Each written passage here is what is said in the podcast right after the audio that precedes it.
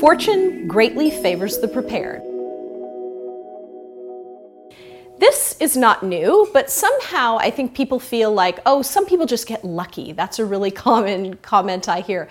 And I always laugh a little bit because I think, yeah, it was super lucky that I lost my job, nearly lost my house, lost my mind. Um, not lucky at all. And I think that one of the things I can tell you is so much opportunity really comes from you being super prepared and being engaged in your own advancement. And that means different things to different people. But one of the things that I have to say drives me a little bit insane is when people say, well, if someone just gave me the opportunity, then I would make tons of money. If someone just gave me the opportunity for this job, then I would do really, really well.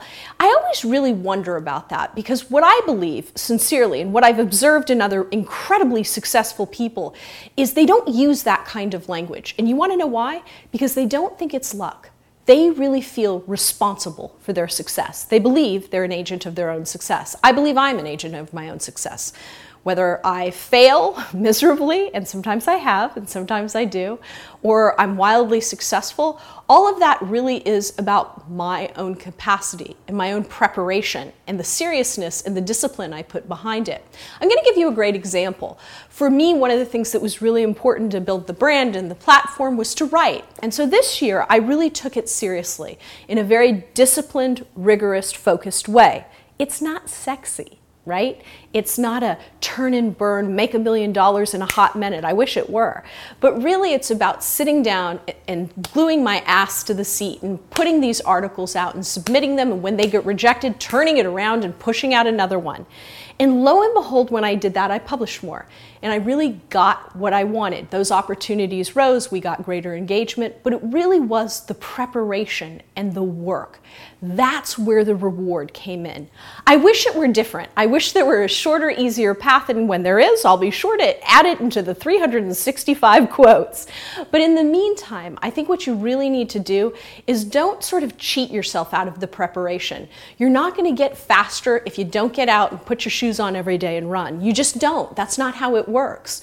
So really think about the areas in your business or your professional life that you really want to excel. Whatever those areas are, whether it's speaking, or writing or becoming, you know, a better negotiator, whatever that thing is, identify that thing and really throw your focus behind it. Start preparing. If you have a big, you know, presentation to do, don't cheat yourself out of the opportunity. Don't whine that you didn't get the business or you didn't get the job because somebody didn't like you.